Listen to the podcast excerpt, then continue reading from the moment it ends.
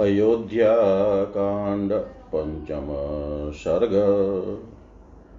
राजा दशरथ के अनुरोध से वशिष्ठ जी का सीता सहित श्री राम को उपवास व्रत की दीक्षा देकर आना और राजा को इस समाचार से अवगत कराना, राजा का अंतपुर में प्रवेश।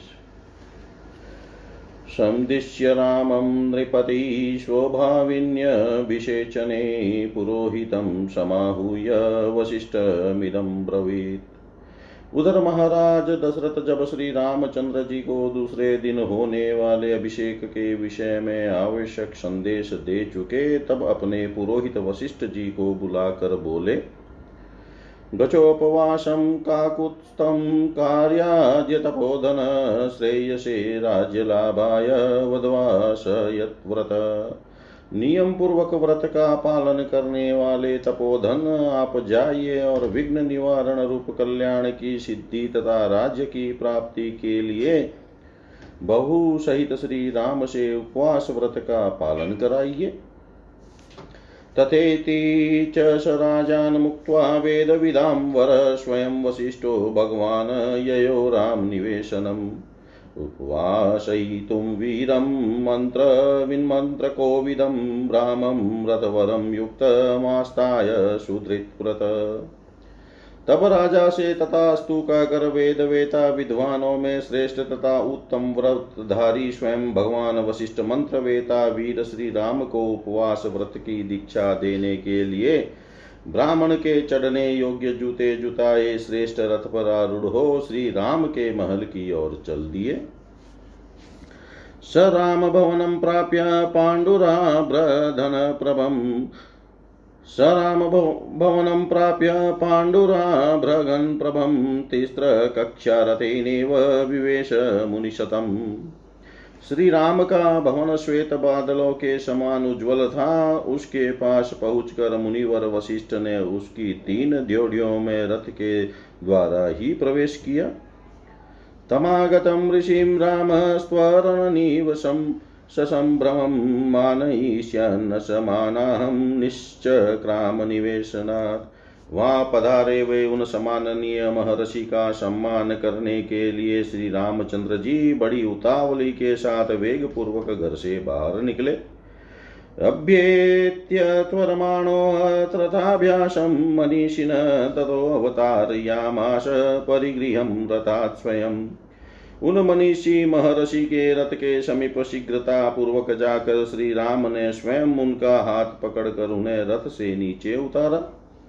सचेनं प्रसृतं दृष्ट्वा सम्भाष्याभिप्रसाद्य च प्रियाहं हसयन राममित्युवाच पुरोहित। श्री राम प्रिय वचन सुनने के योग्य थे। उन्हें इतना विनित देख कर पुरोहित जी ने वत्स कह कर पुकारा और उन्हें प्रसन्न करके उनका हर्ष बढ़ाते हुए इस प्रकार कहा, प्रसन्नस्ते पिता राम यत्त्वं राज्यं वाप्स्यसि, उपवासं भवानद्य करोतु सह सीतया। श्री राम तुम्हारे पिता तुम पर बहुत प्रसन्न है, क्योंकि तुम्हें उनसे राज्य प्राप्त होगा। अतः आज की रात में तुम वधु सीता के साथ उपवास करो।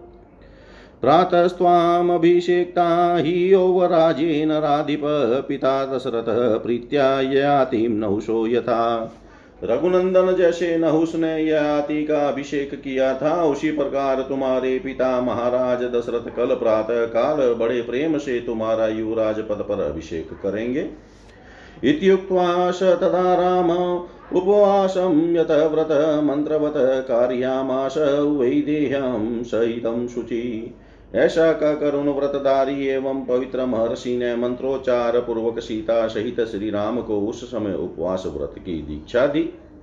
ततो यथावद रामेण स राज्यो गुरुरर्चित अभ्युनुज्ञाप्य काकुत्स्थं ययो राम निवेशनात् तदंतर श्री रामचंद्र जी ने महाराज के भी गुरु वशिष्ठ का यथावत पूजन किया, फिर वे मुनि श्री राम को अनुमति ले, राम की अनुमति ले, उनके महल से बाहर निकले। सुहृद्भिस्तत्र रामोऽपि सहासिन् प्रियं वदै समाजितो विवेशात्, ताननुज्ञाप्य सर्वश। श्री राम भी वहाँ प्रिय वचन बोलने वाले सुहृदों के साथ कुछ देर तक बैठे रहे, फिर उनके सम्मानित हो। उनसे सम्मानित हो, उन सब की अनुमति ले पुनः अपने महल के भीतर चले गए। हृष्ट नारी नरयुतम राम वेशम तदा भवो यथा मत द्विजगणम प्रफुल्ल नलिनम सर। उस समय श्री राम का भवन हर्षोत्फुल्ल नर नारियों से भरा हुआ था और मत वाले पक्षियों के कलरवों से युक्त खिले हुए कमल वाले तालाब के समान शोभा पा रहा था। स राजभवन प्रख्यात, तस्माद् राम निवेशना निगत्य ददृशे मार्ग वशिष्ठो जन संवृतम राजभवनों में श्रेष्ठ श्री राम के महल से बाहर आकर वशिष्ठ जी ने सारे मार्ग मनुष्यों की भीड़ से भरे हुए देखे।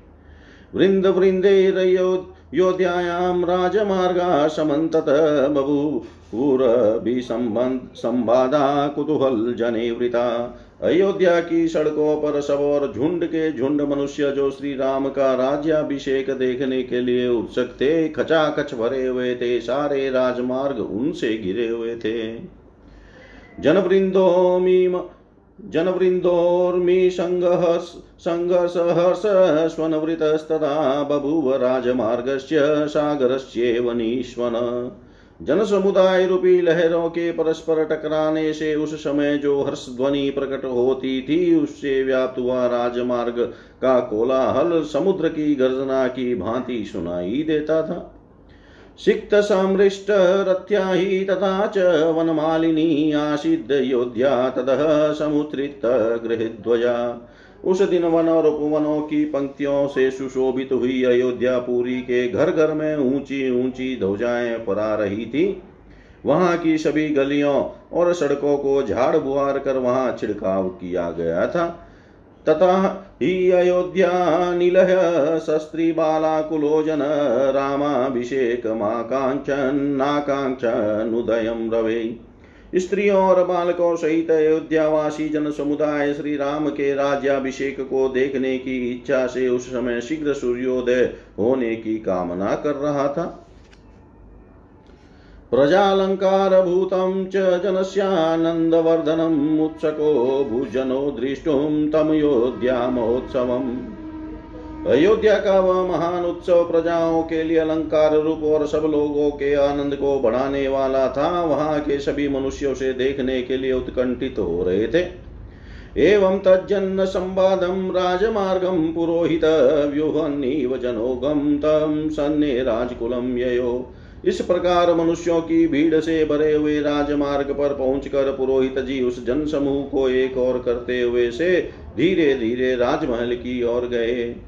सीता शिखर प्रख्यम प्रासाद मदिरुह्यं च समीयाय नरेन्द्रेण शक्रेणेव बृहस्पति। श्वेत जलद खंड के समान सुशोभित होने वाले महल के ऊपर चढ़कर वशिष्ठ जी राजा दशरथ से उसी प्रकार मिले जैसे बृहस्पति देव राज इंद्र से मिल रहे हो। तमागतं विप्रेक्ष्य हित्वा राजासनं नृप पप्रच्छ स्वमतं तस्मै कृतमित्यभिवेदयत्। उन्हें आया देख राजा सिंहासन छोड़कर खड़े हो गए और पूछने लगे, मुने, क्या आपने मेरा अभिप्राय सिद्ध किया? वशिष्ठ जी ने उत्तर दिया हाँ कर दिया। तेन चेव तदा तुल्यं सहासीना सभासद आसनेभ्य समुत्वस्तु पूजयन्त पुरोहितम्। उनके साथ ही उस समय वहाँ बैठे हुए अन्य सभासद भी पुरोहित का समादर करते वे अपने अपने आसनों से उठकर खड़े हो गए।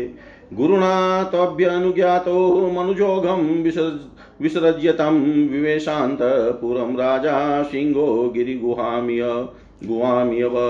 तदंतर गुरु की आज्ञा ले राजा दशरथ ने उस जन समुदाय को विदा करके पर्वत की कंदरा में घुसने वाले सिंह के समान अपने अंतपुर में अंतपुर में प्रवेश किया।